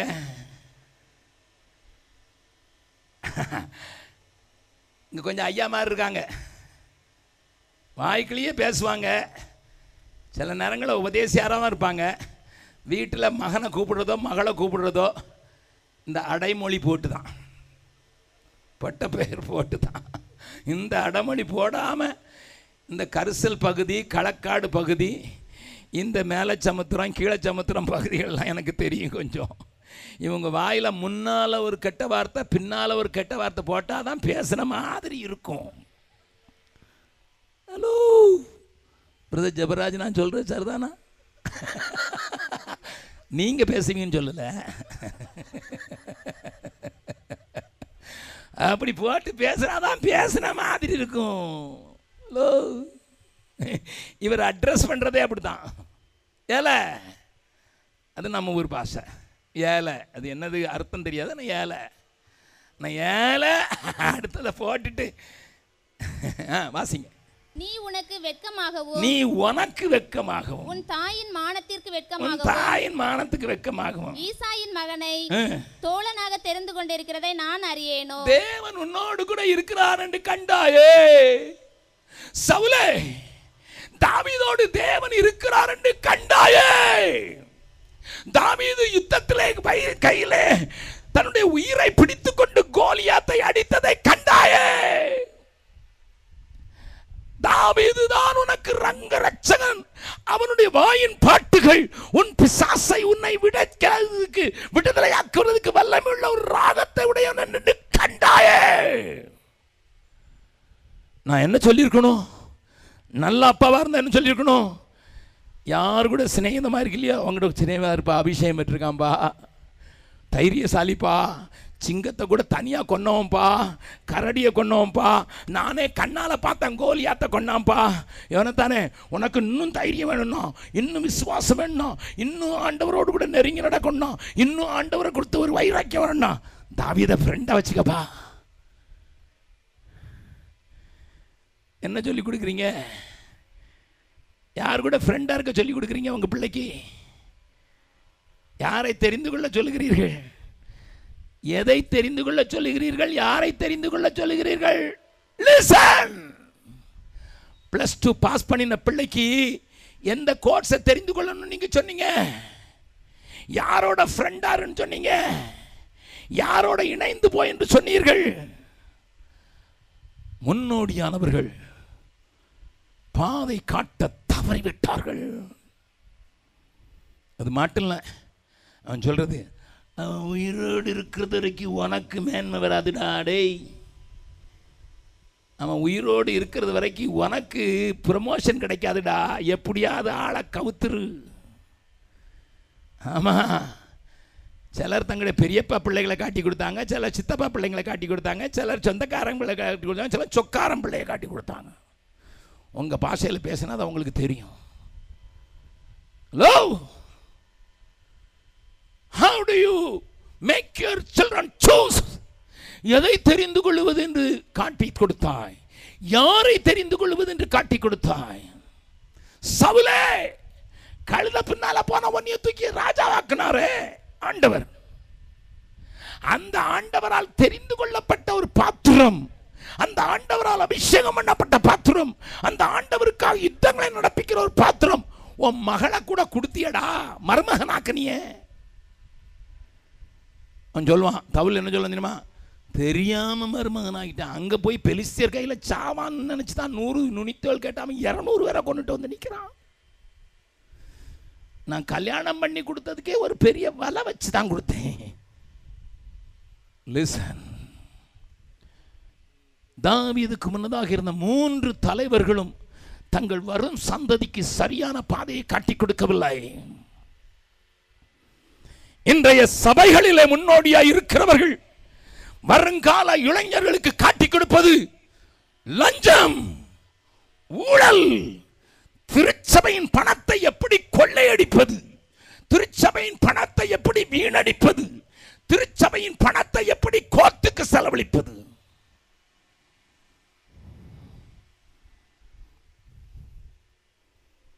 அல்லது பெரிய கோபுரம் கட்டி எங்க தாத்தா கட்டின கோபுரம்னு சொல்றதுக்கு வைக்கிறது. தேசம் அழிகிறது தேவனை அறியாமல். தேசம் அழிகிறது தேவ அறிவில்லாமல். தேசம் அழிகிறது கல்வாரி சிநேகத்தை காணாமல். ஆனால் முன்னோடியா நடக்க வேண்டிய அநேக தூளியர்கள் அநேக தேவ மக்கள் தேவ சபையின் அங்கத்தினர்கள் தங்கள் வருகிற வாலிப சந்ததிக்கு பின் சந்ததிக்கு காண்பித்து கொடுக்கிறப்பது என்ன? எதை தெரிந்து கொள்ள வேண்டும் என்று காட்டிக் கொடுக்கிறீர்களா? நான் என் குடும்பத்தோடு கூட முதல் முறையாக நாற்பது ஆண்டுகள் எங்களுடைய திருமண வாழ்க்கை நிறைவேறின போது அதுவரைக்கும் நான் என்னுடைய பிள்ளைகளை கூட்டிக் கொண்டு எங்கேயுமே போனதில்லை. இப்படி கூட்டத்துக்கு வரவேற்கிற நேரத்தில் தான் கூட்டி வருவேன்.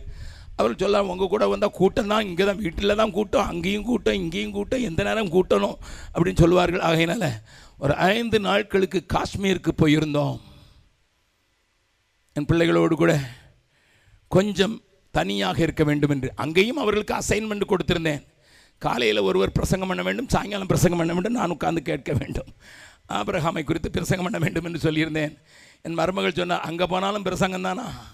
நான் சொன்னேன் நான் பண்ண மாட்டேன் நீங்கள் பண்ணுங்க. நான் கேட்கிறேன் என்று சொன்னேன். அப்படி போகும்போது காஷ்மீரில் லட்சுமன் என்று சொல்கிற ஒரு இந்து குடும்பத்திலிருந்து ரசிக்கப்பட்ட ஒரு மனிதர் முஸ்லீம்கள் மத்தியில் ஊழியம் செய்து கொண்டிருந்த அவரை சந்தித்தேன். அவர்தான் எங்களுக்கு ஜம்மு காஷ்மீரில் ஸ்ரீநகர் பட்டணத்தில் எங்களுக்கு உதவி செய்தார். எங்களுக்கு ஒரு ஹோட்டலை புக் பண்ணி கொடுத்தார். மூன்றாவது மாடியில் எங்களை தங்க வைத்தார். அங்கே இருந்த பல இடங்களுக்கு எங்களை சுற்றி காண்பிக்கிறதற்கு அவர் எங்களோடு கூட நடந்து சென்றார். திடீர் அது மே மாதத்தில் நடந்தது. ஆகஸ்ட் மாதத்தில் அவர் திடீரென்று என் மனைவிக்கு ஃபோன் பண்ணினார். என்ன ஃபோன் பண்ணினார்? அக்கா நானும் என் குடும்பமும் ஒரு மேட்டின் மேலே இருக்கிறோம். எங்கள் வீடை வெள்ளத்தில் அடிச்சுட்டு போயிடுச்சு. நீங்கள் தங்கி இருந்த மூணாவது மாடிக்குள்ளே தண்ணி பூந்துச்சு. எங்கள் வீடு இல்லை. நான் என் பிள்ளைகளும் என் மனைவியும் இருக்கிறோம் எனக்கு டவரும் கிடைக்காது. ஏன்னா பேட்டரியில் சார்ஜ் இல்லை சார்ஜ் பண்ணுறக்கு ஒன்றும் இல்லை. தப்புன்னு போயிடுச்சு. அவரை எப்படி தொடர்பு கொள்வது? அவருக்கு எப்படி உதவி செய்வது என்று எங்களுக்கு தெரியவில்லை. நான் கலங்கினோம் ஜெபித்தோம். ஞாயிற்றுக்கிழமையில் என்னுடைய குடும்பத்தில் நாங்கள் ஒரு முறை வைத்திருக்கிறோம். நான் சுற்றி கொண்டிருக்கிறவன் என் பிள்ளைகளும் அவ்வேறு வேதத்தில் இருக்கிறவர்கள். ஞாயிற்றுக்கிழமை ராத்திரி மாத்திரம் ஒன்றா சாப்பிட்டு ஒன்றா ஜெபிச்சு ஒன்றா இருக்கணும் சில மணி நேரங்கள் என்பது எங்களுடைய குடும்பத்தினுடைய தீர்மானம். சகோதரனுடைய எபனேஸ்வரனுடைய மகள் எங்களோடு கூட ரெண்டு வருடங்கள் தன்னுடைய பெங்களூர் வேலையை தூக்கி தூர போட்டுட்டு நான் ரெண்டு வருஷம் மிஷினரியாக இருக்கிறேன் திருமணத்துக்கு முன்னதாக தான் முடியும் அப்படின்னு சொல்லியிருந்தா அவள்கிட்ட கேட்டு பாருங்கள் இது எங்களுடைய முறை. இந்த முறையின்படி நாங்கள் இருந்தபோது நான் ஒரு சாதாரண பேப்பரை எடுத்தேன். நல்லா கவனிங்க சாதாரண பேப்பர் எடுத்தேன். நம்மளை கூட்டிக் கொண்டு நமக்கு உதவி செய்த லட்சுமண் அங்கிள் இப்பொழுது மிகுந்த ஆபத்தில் இருக்கிறாரு. அவருக்கு நம்மளை ஏதாவது செய்யணும் நம்ம ஏதாவது செய்யணும் அப்படின்னு சொல்லிட்டு மிஷினரிகளாக இருக்கிற என்னுடைய பிள்ளைகள் மருமக்கள்மார் நாங்கள் எடுத்து வளர்க்குற ரெண்டு குட்டி பிள்ளைகள் என்னுடைய பேரன் இவர்களோடு கூட உட்கார்ந்து என்னுடைய வேலை எங்கள் வீட்டில் உதவி செய்கிற வேலை உதவியாக உதவியாக இருக்கிற பிள்ளைகள் எல்லாரையும் வைத்துக்கொண்டு நான் ஒரு சின்ன பேப்பரை எடுத்து நம்மால் முடிந்ததை நாம் அவர்களுக்கு அனுப்ப போகிறோம். நாளைக்கு காலையிலே அனுப்ப வேண்டும். ஏனென்றால் அது மிகுந்த அவசரம். அவர் மறுபடி ஃபோன் பண்ணுவதற்குள் நாம் அனுப்ப வேண்டும். ஆகையினாலே இப்பொழுது உங்களால் கொடுக்க முடிகிறதை நீங்கள் எழுதுங்கள் என்று அந்த பேப்பரை நான் முதலாவது சுற்ற விட்டேன் ஜெபம் பண்ணுங்கள். கத்தர் காண்பிக்கிறதை எழுதுங்கள் என்று. என்னுடைய பிள்ளைகள் தங்களுடைய மிஷினரி அலவன்ஸில் ரெண்டு மாதத்தை கிடைக்கிற காசை அதில் எழுதினார்கள். நானும் என் மனைவியும் எங்களால் முடிந்த அளவை எழுதினோம். இந்த கடைசி பிள்ளையினுடைய கரங்களில் போயிட்டு ஐந்தாவது மகளிடத்தில் போயிட்டு அவளும் ஜபித்து விட்டு ஐம்பது ரூபாய் என்று எழுதினால் நாங்கள் அவளுக்கு காசு கொடுக்கறதில்லை. ஏனென்றால் நாங்கள் ஒரு பெரிய பட்டணத்தில் இல்லை. அவள் பள்ளியை பள்ளிக்கூடத்துக்கு போக வேண்டியதில்லை. இங்கே இருக்கிறதுனால ஐம்பது ரூபாய் என்று எழுதினாள். அடுத்த மகள் கொஞ்சம் எழுதினாள். எழுதிவிட்டு நான் இன்றைக்கே கொடுக்க வேண்டும் என்று நான் அதை கூட்டி பார்த்தபோது எனக்கு பயங்கர ஆச்சரியம். ஐம்பதாயிரம் ரூபாய் என்னுடைய சின்ன குடும்பம் காணிக்க கொடுத்திருந்தது. என்னை மகளை பார்த்து கேட்டேன் ஏம்மா ரெண்டு மாதம் அலவன்ஸை போடுறீ என்னடா சாப்பாடு? நீங்கள் வாழ்ந்து காட்டலை? நாங்கள் அந்த வாழ்க்கையை வாழ்கிறதுக்கு நாங்கள் விசுவாசத்தை பிடித்து கொண்டவர்கள்னு சொன்னான். என் மகன் ஐம்பது ரூபா எழுதுனா ஓடி போனான் ரூமுக்கு எங்கே போகிறான்னு பார்த்தா அவன் ஒரு சின்ன உண்டியல் வச்சுருந்தா அதை போய் திறந்துருக்கா பார்த்தா முப்பத்தி ஏழு ரூபா தான் இருக்குது. அப்போ வேறு நாளைக்கு காலையில் கொடுக்கணும்னு சொல்கிறாரு ஐம்பது ரூபா தெரியாமல் எழுதிட்டாங்க இருந்து வந்து கண்ணை கசக்கிட்டே சொன்னான். டாடி தெரியாமல் ஐம்பது ரூபா எழுதிட்டு முப்பத்தி ஏழு ரூபா தான் இருக்குது நான் சொன்னேன் பதிமூணு ரூபா நான் கடன் கொடுக்குறேன். நீ அடுத்த மாதம் செப்டம்பர் மாதம் உனக்கு பர்த்டே வரும்னா நீ திரும்ப தந்துடணும் அவளுக்கு ரொம்ப சந்தோஷம். நான் என்ன என் பிள்ளைங்களுக்கு சொல்லிக் கொடுத்தேன் தெரியுமா? நான் நீ பெரியவன்னு காண்பிக்கிறதுக்கு இல்லை. நான் பெரிய முன்மாதிரியும் காண்பிக்கிறதில்ல. என் பிள்ளைகள் மற்றவர்களுக்கு ஆபத்தில் உதவி செய்வதற்கு கரம் நீட்டுவதற்கு தியாகமாக வாழ வேண்டும். வாழ்க்கை இப்பொழுது தியாகம் பண்ணி இருக்கிறார்கள் பணத்தை கொடுப்பதற்கு ரெடியாக இருக்கிறார்கள் but they must learn still to commit to help somebody அடுத்த நாள் காலையில் மறுபடியும் அவரிடத்தில் இருந்து எப்படியோ ஃபோன் வந்தது.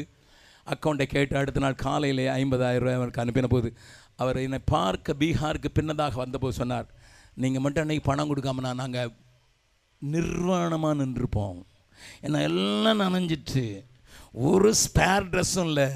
வீடு தண்ணியில் அடிக்கப்பட்டுச்சு நீங்கள் அனுப்பின பணத்தை நான் அந்த நனைந்த உடையோடு தான் பேங்கில் போய் எடுத்தேன். நனைந்த உடையோ மாற்றுவதற்கு என் மனைவிக்கும் என் மக்களுக்கும் எனக்கும் உதவி செய்தது நீங்கள் தான் நான் இன்னைக்கு நல்ல மனிதனாக இருக்கிறேன்னா நீங்கள் அன்னைக்கு உதவினது என்று சொன்னார். சவுல பாருங்க. டேய்! நீ யாரோடடா எதை தெரிந்து கொள்ளுகிறாய்? தோழனாக ஈசாயின் மகனை தெரிந்து கொள்ளுகிறாயோ? என்ன கற்றுக் கொடுத்து விட்டான்? அதனால்தான் யோனத்தானுக்கு தெரியும் யுத்தம் வரப்போகுது. என் அப்பாவோட நின்னா நான் செத்து போவேன். என் அப்பாவை தேவன் அகற்றி விட்டார் தெரியும். தாவீதுவோடு கூட உடன்படிக்கை பண்ணி கொண்டான்.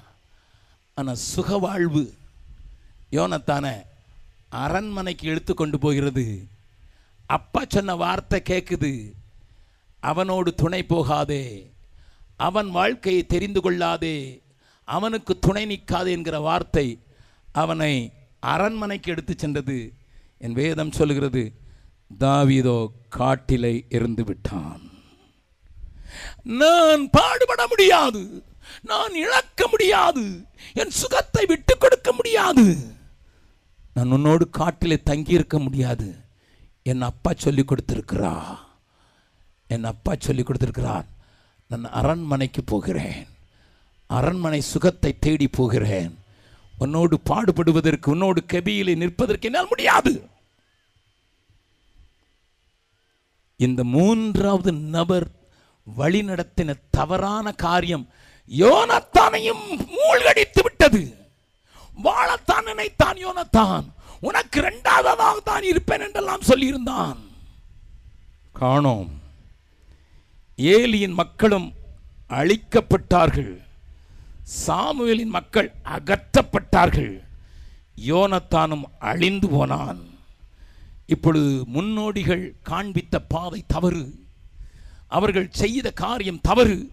அவர்கள் சொல்ல மறந்த காரியத்தை நான் சொல்லக்கூடாது செய்யக்கூடாது என்பதினால் தான் செல்ல மகனாக இருந்தாலும் நேச பிள்ளையாக இருந்தாலும் தாவித தன்னுடைய மகனை கூப்பிட்டு சொல்கிறான் மகனே என்னத்தை சம்பாதிச்சாலும் என்னத்தை சம்பாதிச்சாலும் ஞானத்தை சம்பாதித்துக்கள். இயேசுவை சம்பாதித்துக்கள். இயேசுவை சம்பாதித்துக்கள். அவரை சம்பாதிப்பதற்கு நீ எதை இழந்தாலும் பரவாயில்லை. அவரை பிடித்துக்கொள். ஞானமே முக்கியம். ஞானம் அதை நீ தழுவிக்கொண்டால் அது உன்னை தழுவிக்கொள்ளும். அதை நீ கனப்படுத்தினால் அது உன்னை கனப்படுத்தும். அதை நீ மேன்மைப்படுத்தினால் அது உன்னை மேன்மையாக வைக்கும். இயேசுவை பிடித்துக்கொள்.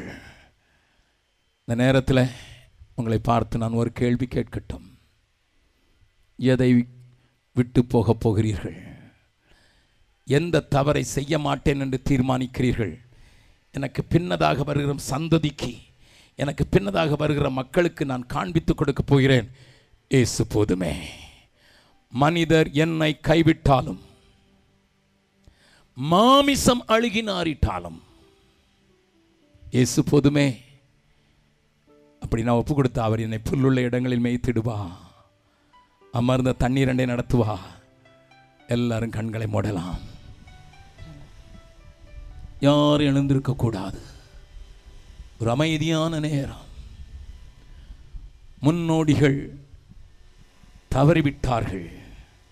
சபையிலே ஊழியத்திலே இன்றைக்கு இந்தியாவில் இருக்கிற ஒவ்வொரு சபையும் ஒவ்வொரு மிஷினரி அனுப்பியிருக்குமானால் இன்றைக்கு இந்தியாவில் இருக்கிற ஒவ்வொரு சபையும் ஒவ்வொரு மனிதனை தாங்கி இருக்குமானால் இந்த தேசம் எப்பொழுதே சந்தித்திருக்கும். ஆனால் தனக்கே கோபுரத்தை கட்டி கோபுரத்தை கட்டி கோபுரத்தை கட்டி வாழ்ந்ததினால் இந்த தேசம் இன்னமும் காலியாகவே இருக்கிறது. என் முன்னோடிகள் சில தவறுகளை செய்து விட்டார்கள் தவறான பாதை காட்டி விட்டார்கள். எங்க இருந்தாலும் அசனத்துக்கு வந்துடுடா.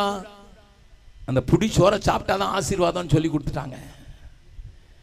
பாம்பேலேருந்து இங்கே வருவார் ஃப்ளைட்டில் ஆனால் மிஷினரிக்கு எவ்வளோ கொடுத்தீங்கன்னா ரொம்ப பிஸியாக இருக்கேன் பிரதர் அசன சோறு சாப்பிடணும்னா பாம்பேலேருந்து இருபதாயிரம் போட்டுங்க வர்றான்.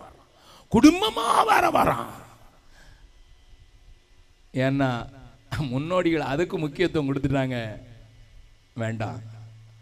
நான் என் பின்னோடிகளுக்கு சரியான பாதை காட்ட போகிறேன் சரியான பாதை காட்ட போறேன் என்று சொல்கிறவள் மாத்திரம் கண்களை மூடி. உங்களுக்காக நான் ஜெபிக்க விரும்புகிறேன். எங்களுக்கு சரியான காட்டி கொடுத்துருங்க அவர்கள் மாத்திரம் கரங்களை உயர்த்தலாமா? ஐயா எங்களுக்கு சரியான பாதையை காட்டிட்டீங்க. எங்கள் முன்னோடிகள் எங்களுக்கு காண்பித்த அந்த தவறை நாங்கள் செய்ய மாட்டோம். நாங்கள் எங்கள் பின்னோடிகளுக்கு சரியான தாவிதை போல சரியான காரியத்தை சொல்ல போகிறோம்னு சொல்கிறேன் கரங்களை உயர்த்தினவர்கள் அப்படி எழுந்து நின்று நம்ம எல்லாரும் இந்த பாடலை பாடப்போகிறோம் மனிதர் என்னை கைவிட்டாலும் மாமீசம் அழுகி நாரிட்டாலும் மனிதர் என்னை கைவிட்டாலும் மாமீசம் அழுகி நாரிட்டாலும் ஐஸ்வர்யம் யாவும் அழிந்திட்டாலும் ஆகாதவன் என்று தள்ளிவிட்டாலும் ஐஸ்வர்யம் யாவும் அழிந்திட்டாலும் ஆகாதவன் என்று தள்ளிவிட்டாலும் ஏசு போதுமே. ஏசு போதுமே. எந்த நாளிலுமே என் நிலையிலுமே எந்த வாழ்வினிலே ஏசு போதுமே. புல்லுள்ள இடங்களில் மேய்த்திடுவார். அமர்ந்த தண்ணீரண்டை நடத்திடுவார். புல்லுள்ள இடங்களில் மேய்த்திடுவார். அமர்ந்த தண்ணீரண்டை நடத்திடுவார். ஆத்துமாவை நீதம் தேர்த்திடுவார் மரண பள்ளத்தாக்கில் காத்திடு. கரங்களை அசைத்து. தேற்றிடுவார் மரண பள்ளத்தாக்கில் காத்திடு.